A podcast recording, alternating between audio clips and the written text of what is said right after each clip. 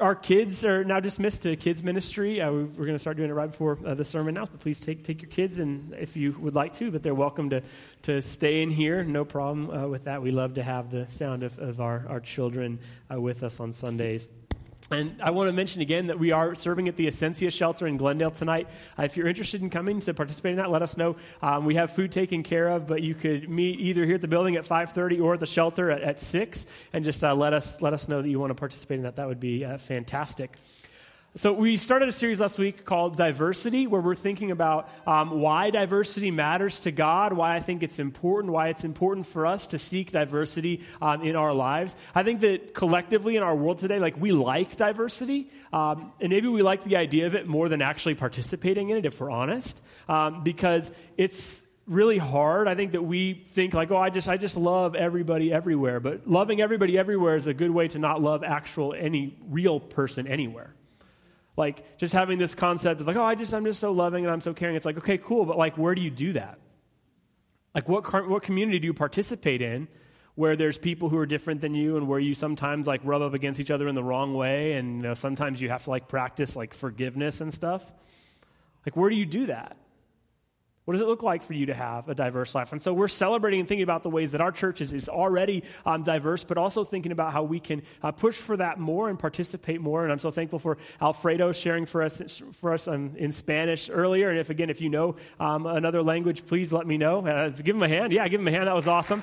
Uh, if you know another language and would like to share and participate in that in the coming weeks, please uh, let me know. I mentioned last week that I had the opportunity several years ago to, to take a trip um, with uh, 10 uh, white pastors in Churches of Christ and 10 African American pastors in Church of Christ to visit some um, historic sites associated with the civil rights movement. It was a really fantastic trip and very transformative for me. Seeing many places that I had read about in books, but it was really interesting to be there and especially to be uh, among people who, who, who felt like it impacted more than, than, me. But one of my favorite parts of this trip was meeting this guy, um, Dr. Fred Gray, who is um, one of the um, really significant figures in um, the civil rights movement who is still alive. If you know anything about Fred Gray, um, you may be familiar with the fact that he helped um, to defend, as a, as a lawyer, um, Rosa Parks. And um, he did some work along alongside Martin Luther King Jr., a very, very significant man. There did, he did a whole lot um, in, in the civil rights movement. And that was really awesome, and that's like on its own fantastic and it's like wow that's a life well lived. But what is really impactful and interesting about fred gray is that while he was a lawyer and a very significant very important prominent lawyer in this movement he also was a local church of christ preacher.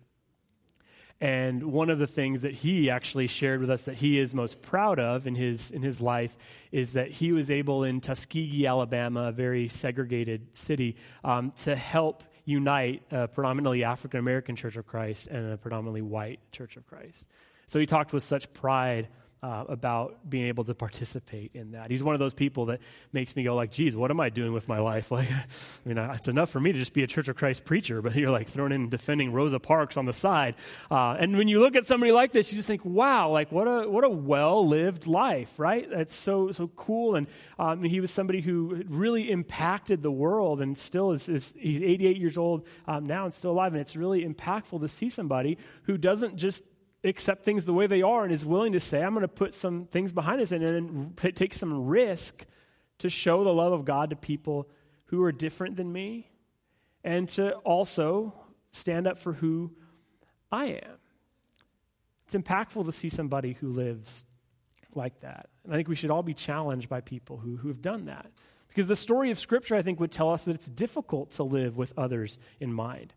So when Adam and Eve, when Adam is, is blessed with, with Eve after spending a long time looking at animals, and none of the animals quite do it for him, um, Eve comes into this, the picture, and Adam says, bone of my bone and flesh of my flesh. And like that for us is like, what does it even mean? But that's like a hubba hubba, basically. And it's a, a, a Hebrew idiom that means, like very literally, um, like, if they stole it in Jerry Maguire, you complete me, is what, what he basically is, is communicating to Eve. And what he's, what he's saying to her, thanks for the laugh over there, what he's saying to her is that um, basically, like, where I am weak, you are strong. So, like emotions and stuff, like, yeah, like where I am weak, you are strong. And where I am strong, you're weak. And so, yes, Eve, you are different than me, but wow, what a compliment we are to each other. Yes, there are differences that are in you that aren't in me, but you know, I'm excited for that because this is a compliment.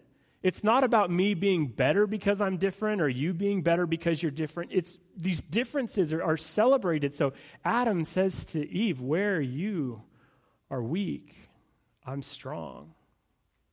And where you're strong, I'm weak. These differences are celebrated. Then, when sin enters the world, we soon have the story of, of Cain and Abel we see that differences are highlighted pretty quickly. So, Genesis chapter 4, um, verse 2 begins to tell us this. Later, she gave birth to his brother Abel. Now, Abel kept flocks, and Cain worked the soil, so highlighting these differences. In the course of time, Cain brought some of the fruits of the soil as an offering to the Lord. And Abel also brought an offering, fat portions from some of the firstborn of his flock. The Lord looked with favor on Abel and his offering, but on Cain and his offering, he did not look with favor. So Cain was very angry, and his face was downcast. So, from the beginning of this story with Adam and Eve, first we have Adam and Eve looking at each other and saying, Wow, what a blessing is that you're different than me, but yet we complement each other. To Genesis chapter 4, well, Cain did this, and Abel did this, and Abel brought this sacrifice of worship to God, and God liked that. And so Cain gets angry. And we likely know the story that Cain ends up killing Abel. Instead of Cain having the opportunity to stand back and go, wow, what, what a worship gift. You know, good job on you. Good on you, Abel, for doing that. Instead, it's about comparison. And it's like, wait, mine isn't as good as, as his? Like, that gets me upset. Like, I want to rise up. Instead of thinking, no, maybe I should figure out a way to do this worship offering thing better next time, he just instead tries to take his anger into his own hands. I wanted to take um, some anger into my own hands yesterday because I'm coaching uh, my son's AYSO soccer team, and I don't really know that much about soccer, but I'm there. And um, Carter, Carter has three goals in two games, so that's pretty cool. But um, his team is not so good right now, and uh, they they lost like eight to three yesterday. And this one team just kept scoring goals, especially in the second half. And you're not supposed to keep score, but it was so annoying because this kid kept scoring a goal, then going to pick up the ball out of the net and saying, "That's number seven, guys," and he'd like run back uh, with his team. And I'm like, "You're not supposed to keep score. This isn't a game of comparison. This is very frustrating." Uh, and I, I, was able to hold back, and we're going to try to improve and just get better to beat them next time. But it's easy to, to think of life as like the, the differences that we see and the constant comparison. And so Cain looks at Abel and is frustrated because the, the way that the, God has smiled on him, and he takes that into his own hands. Instead of like maybe asking the question, how could I improve next time? How could these differences be celebrated? Instead, it creates division and ultimately ends up in murder. And unfortunately, Scripture continues to tell a story that very often is about division. Eventually, in Genesis, we see the Tower of Babel, which the people are trying to create to create this, this stairway to heaven to one day like unite with God, and God confuses their language. So um, different languages come up, and people are, are confused and put on this different trajectory where there's lots of different things that starts to happen among people. Moses, in, in his life, he marries uh, two foreigners, um, and the second one is a Cushite woman, and Moses' sister is not all too thrilled that he's married this foreigner, and so she starts talking a little bit of mess behind uh, Moses' back. And so God strikes Moses' sister Miriam with leprosy. Like one of those where you're like, wow, I wish I could still get that to happen sometimes. like, i wish that I could strike strike some enemies. Like, that'd be pretty awesome if it'd be like, yeah, just do that. I mean, God, God's basically like, oh, so you're going to talk about how that person's different? All right, you're going to talk about different skin color? All right, enjoy leprosy. You know, it's like, whoa, hey, is, is this, God of the Old Testament's weird at times, and I, I agree with that. Um, but God's not too happy that Miriam's talking about the differences uh, and that maybe Moses shouldn't have married um, her because of this. This continues to be a problem. The book of Jonah is a book that I think we don't like to think about all that much, and we have like VBS around it because there's like the big like fish whale thing or whatever, and we don't really like to think about like the story and what goes on because actually it's a story that has a lot to do with the human heart and how easy it is for us to not really want everybody to participate in the love of God. Because Jonah gets this word to go and preach to the people of Nineveh, who are Israel's sworn enemies. And there's legit reasons why the Israelites don't like these people. And so Jonah's like, um, thanks, but no thanks. I'm not going to do that. And so he gets on a ship going as far in the opposite direction as possible. And on this ship, the, the storm comes up, and finally he kind of admits, Yeah, it's probably because of me that this crazy storm is happening. Just go ahead, I'll just get off the boat. And so eventually they do that. The storm settles down. Then the fish comes and gets him and vomits him on the land where he was supposed to go, which is a really great image. And uh, so then he preaches to the people of Nineveh, and it is the worst sermon ever, basically. He's basically like, Turn or burn. And he just like is back to his own thing. But the sad thing for Jonah is it works the whole country, everybody just turns and they're like, Whoa, you're so right, Jonah. I do need to repent. And the whole place turns, including the animals, start to worship. I mean, it's like showing like this is like a complete turnaround. And so it's like this moment that you would say, Wow, you were like the best missionary ever. Like, this is unbelievable. You've gotten this whole place turned. You must be so excited about this. And then we find Jonah in Jonah chapter 4 saying to God, Isn't this what I said, Lord, when I was still at home? This is what I tried to forestall by fleeing to Tarshish, going in the wrong direction. I knew that you're a compassionate and gracious God, slow to anger and abounding, abounding in love, a God who relents from sending calamity. Now, Lord, take away my life, for it's better for me to die than live. See, God, I knew that you would love these people. And I don't really want you to love those people. Like, if I'm honest, I don't really want you. Because I'm like an Israel, I'm a Jew. I've been practicing this all my life, and you have these people over here who've done some really terrible stuff. I don't want you to love these people. This is why we try to keep Jonah in VBS, because then we have to confront whoever it is for us. And maybe it's a group of people, or maybe it's an individual that you would just say, I don't want the compassionate love of God to go to that person. So I'm going to stand on the outside. Anne Lamott says this beautifully. She says, You can safely assume you've made God in your own image, where it turns out God hates all the same people you do. If God's list of people that God doesn't like is the same, happens to be the list that you have, then you're in trouble. That's Jonah's experience.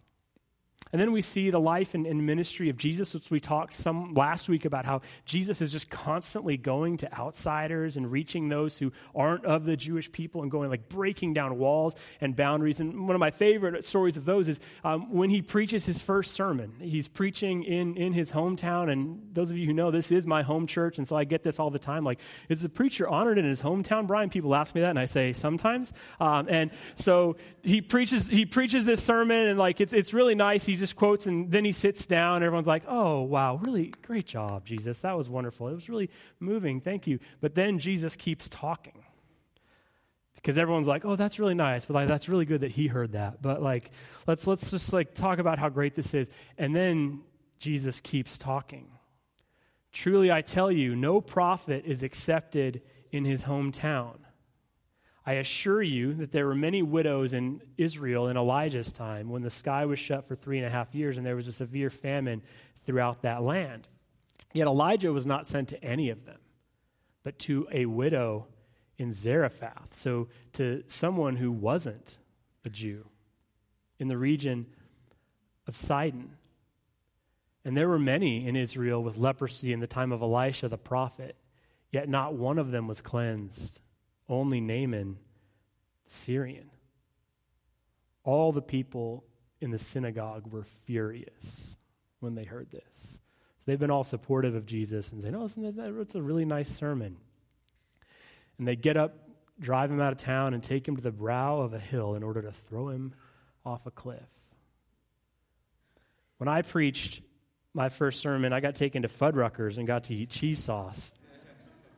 when Jesus preaches his first sermon, they take him to the brow of a hill. They're ready to throw him off. And what is really, if you're a religious person who regularly goes to church, what should make the hair stand up in your neck just a little bit is the story right before that is the temptation of Jesus, where Satan says, I want you to throw yourself off this cliff and you're going to be caught.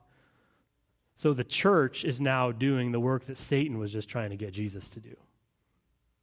And Jesus does the amazing Jesus thing of just like slipping through the crowd and he just goes on and it's like, oh, whatever, I'm fine. But he basically preaches these people, and they're, and they're cool with it. They're like, good job. That was a really good message. Thank you. Like, yeah, you're Joseph's son, right? Oh, that's really awesome. Thank you for the message today. I really needed to hear that. But then when he says, but, like, what this means for y'all is that you have to, like, love people who are different than you. And the reason why this is good news is it's not just for you anymore. And let me remind you some stories from the Old Testament where God worked with outsiders, where God went beyond the walls that you might expect. Let me remind you of those. And that's when everybody gets mad. Jesus preaches this first sermon. And it's a story about God's love going way beyond just a specific group of people. And think about the story of the Good Samaritan, which is one that is a parable that people are familiar with. A lawyer comes to Jesus and says, Well, like, what should I do? How do I inherit eternal life, basically? And then, like, what does it mean for me to love my neighbor? And who is my neighbor, basically? Which is really just a question of who is not my neighbor. Like, give me a list of who I don't have to love, and then I'm good with that, right? Then I can just go about my way. And Jesus then tells this story, which completely, like, rips all boundaries off. Uh, because he tells a story. Here's uh, Luke chapter 10, verse 30. Um, a man was going down from Jerusalem to Jericho when he was attacked by robbers. They stripped him of his clothes, um, beat him, and went away, leaving him um, half dead.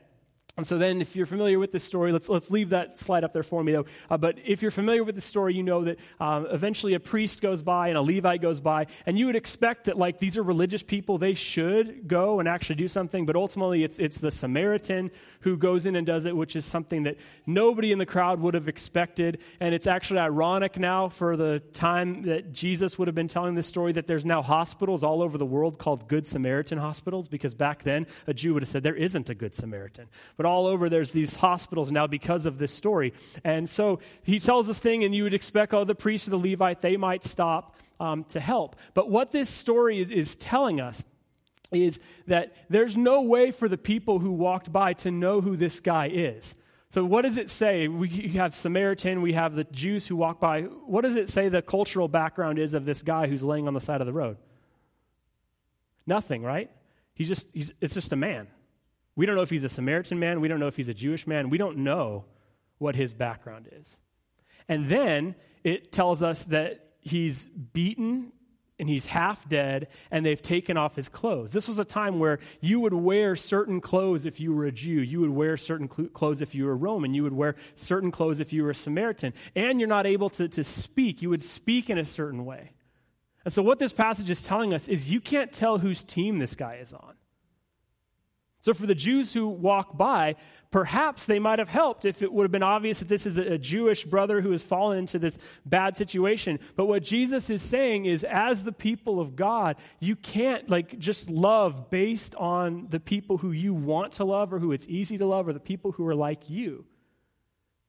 This is a whole different kind of love. And it's not about if someone is on your team or not. This is over and over again a theme in the life and ministry of Jesus. And then you see Saul, who becomes Paul. Saul is on his way to try and, and stamp out the early Christian church because their message is so inclusive and because it's like about more than just one group of people. And so he's on his way to, to go and, and try his best to stamp out this Christian movement because he's very threatened by it. And he has this encounter with God. Jesus basically tells him, like, you are persecuting me. And he has this unbelievable transformation. And even at the beginning of this moment, he ends up being called to, to go to an early brother in the church. And that brother has to accept Saul. Like, hey, someone who's like actively trying to kill Christians, yeah, bring him into your house for a little while. And then as Saul continues to wrestle with this. He becomes Paul, and he just can't help but spread the message of the Christian gospel everywhere. Paul is, in a very real way, a theologian says that he becomes a reverse Jonah, where Jonah just wants to keep the love of God away from certain groups of people. Paul says, Where do I have to go? What do I have to do? I've been shipwrecked, I've been snake bitten. I'm willing to go anywhere because of who my God is. And I'm willing to break down any wall. I have to be honest, this is a challenging message for me personally. And just as Jesus, I think, when he first says it, like it should cause all of us to be like, ah, I, I struggle with that. It's easy for us all to not be as loving to those who are different than us as we should. When I went to Abilene, Texas for grad school, I showed up. I still don't know why I, I thought this was okay, but I showed up a week before school started and wanted to find an apartment. And again, I don't know why I thought this was a good idea, but everyone's like, everywhere I went, they said, there's like three schools here. There's no places. I, it's the most I've associated with Jesus. There was no room at the inn for me in Abilene when I, when I showed up. And so I went around to all of these places, and the only place that I was able to get a place to rent um, was in government subsidized housing, literally the projects, uh, because I as a student, I wasn't able to do it on my own qualifying moment, but we had a, I had a friend who was living there with me, and he had a job and made like $20,000 a year. So we, we qualified as, as uh, me and my friend Robbie. So we got into this apartment, and I have to be honest with you, it's, it's one of the, the first times in my life that I, I lived among poor people. And it was a real transformative experience for me. It was a blessing. I mean, it was a little intimidating at times because I told some people where I lived, and they said, I've known people who've died there. And so I don't know. I, apparently, a lot of people knew somebody. Uh, Apparently, this person was very popular. But as we um, were living in that apartment, there was this guy, this African American guy, who would just like kind of walk around and he would say like, "Hey, what's up, Mike?" And he'd just say, "What up with it?" and just keep walking. Uh, but me and my roommate Robbie were like very determined to like get to know a little bit of Mike and Mike's story, and just kept saying, "What up with it?" And we said, "Hey, Mike, Mike." Like, what do you like to do? And he said he liked to play chess. And so we went up into his apartment and we started playing chess somewhat regularly um, with Mike. And it was a very bizarre experience because what he would do is he would play chess is he would go and put a Boyz II Men tape on. Uh, and it was, it was, a very specific. It was a tape, um, and he would sing along. So, like, if you've never had that experience of like, close your eyes, make a wish, and it's like checkmate, and he's just like dominating it was a very humiliating way to lose to lose at chess. And he would totally just sing along to the whole thing while we, while we were sitting there. Um, and there was one time when we just said to him, Man, wh- where did you learn how to play chess so well? And he said, Up in the pen. And just kept playing. And we didn't know, is it Uh, appropriate to ask what you got in there for or not. I didn't, I didn't know. And like looking back on, on that experience, I, I'm, I'm, I'm thankful for it because it honestly was one of the first times in my life when I was around somebody that I actually knew had been in prison. I mean, obviously I'd been around people who were in prison before, but they just didn't really tell you. And I remember like just playing chess with him, and I had certain like understandings. I, I would have thought perhaps that I would have been better at chess than someone who had been in prison for a while, right? You just kind of have certain assumptions that that's just the way that the world is. But that experience living in that place, living right next to Mike, helped break down a lot of walls in my own mindset, my own mentality for how the world works. It's easy for us to just build up walls, not even necessarily like that we're trying hard to do it, but it's easy for us to just be around people who are like us. And it's hard, hard for me to, to say and to admit, um, but I just have to say that I'm, I'm a recovering racist when it comes to stuff like that. That it's easy for me to assume that people who aren't like me or people who just maybe hard for me to love should just kind of stay over in a certain area. And I say that as someone who grew up in LA, who I always had like black friends, Hispanic friends, Asian friends. I always had like those friends. I had those people around me.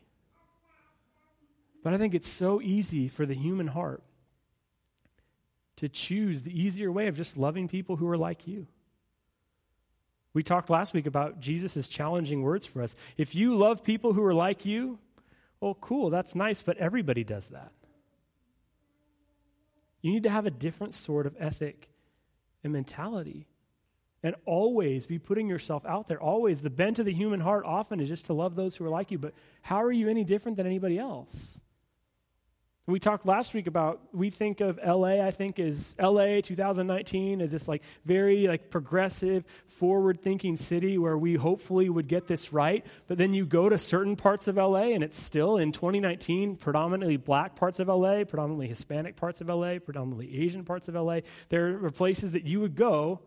It's like just predominantly it's one group of people living there in 2019 in Los Angeles. The human heart struggles with this. And I think we all need to raise our hand and recognize that it's just easier for us to love certain kinds of people, but God is always calling us forward. And that's one reason why I'm so thankful for the community that we have in this church, the diversity that we have here. I want to continue to encourage that and think about how we can participate uh, in that more. My friend Jonathan, who preaches here a few times a year typically. Uh, he was out here one time, and we did on a Wednesday night, he came to what we call a table group with our young adults ministry. And it was just a really powerful experience, good conversation, like it always is. It's really a blessing for me to participate uh, in, in those groups. And he said as, as we were leaving because we had kind of a representation of our church, a diverse group of people around the table sharing a lot of stories. And he preaches in the South, which still deals with a lot of segregation and issues. And he said, leaving that table, he's like, that was like a little taste of heaven being with you guys tonight. And I was like, oh, that's just our church. I don't know. That's who, that's who we are. And I'm thankful for that. I'm thankful for the ways that I learn from diversity. I'm thankful for the ways that people participate and give me different perspectives and help me to learn some things. Because it's just so important. And it's easy to love those who are like you and kind of reciprocating in kind, but what does it look like for you to continue to, to push the boundaries? To maybe stop and say, you know, I, I want to have a conversation with somebody this week who's different than me. And maybe it's someone that you walk by every day. Maybe you just need to pause and say, hey, I'd like to get to know you a little bit better. I read an article this week that said uh, 80% of communication is nonverbal, 38% of emotions are conveyed by the voice, 55% of emotions are conveyed by the face, and only 7% of emotion is, is conveyed verbally. This is why sometimes you've sent a text or an email and people have gotten it completely wrong. And you're like, whoa, hold on, I did not say that at all. This is why it's so important for us to have like sit down like real live conversations or have coffee with people. Just, just sit down and have conversations to learn about different backgrounds, different things that are going on in people's lives. Because we have to be intentional about this. We have to be willing to take steps to move beyond just the way that we see the world. Martin Luther King Jr. says this this way He says, I'm convinced that men hate each other because they fear each other. They fear each other because they don't know each other. And they don't know each other because they don't communicate with each other. And they don't communicate with each other because they're separated from each other. And I think one of the blessings of living is in Los Angeles is that we have the opportunity to interact with people of different backgrounds kind of around us all the time. But are we being intentional about that?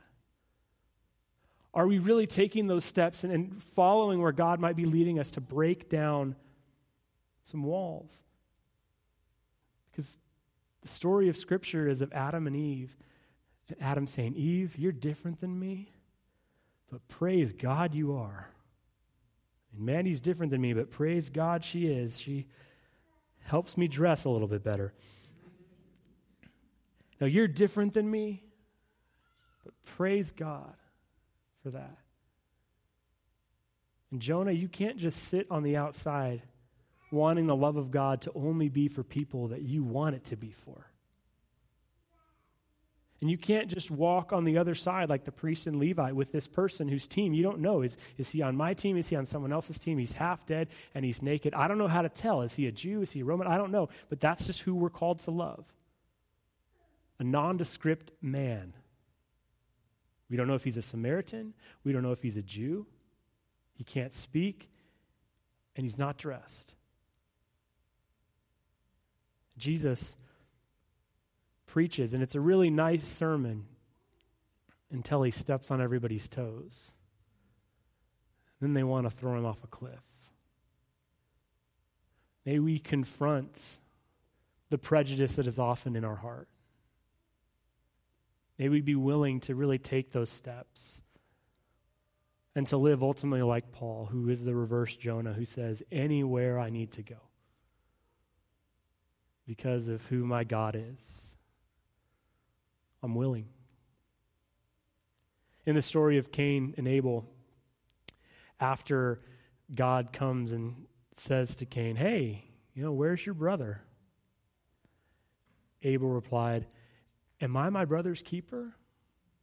And what we don't have in the next verse is wanting, uh, God probably wanted to give him a backhand slap for that one because it's like, come on, man, this is a, a snarky reply. But ultimately, he asked this question you know, am, am I my brother's keeper? And I would argue that the whole of Scripture says yes. That you are your brother's keeper, you're your sister's keeper. And it's not just the brother that looks like you or thinks a lot like you or likes the same things that you do. You are your brother and sister's keeper, even beyond kind of the traditional lines that we would draw. Yes, you're being a little bit snarky perhaps here, Cain, but the answer is yes. And for all of us, you are your brother's and your sister's keeper. May we hear the words of Jesus, which constantly challenges us and calls us to continue to move forward. May we understand the beauty of the diversity that we have in our church. May we continue to strive to understand how we could value it more and come to learn from each other. Let's pray together. God, may you continue to call us forward into this. As a church, we are thankful for the ways that we're representative of your kingdom now, but may we strive to do that more. We truly want to be your family. We want to be a home in LA for everybody, a place where all people belong. And may we all participate in that. We have the opportunity this week to just stop somebody that we see every week, maybe a neighbor, a coworker, or a friend, and maybe we just stop everything and say, let's have a conversation. Because it's these kind of things that ultimately change the world. Father, may we recognize that we are our brother's keeper and our sister's keeper, even if they look different than us.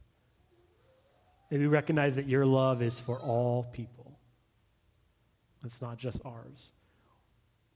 In your Son, Jesus' name I pray. Amen. Let's stand and worship.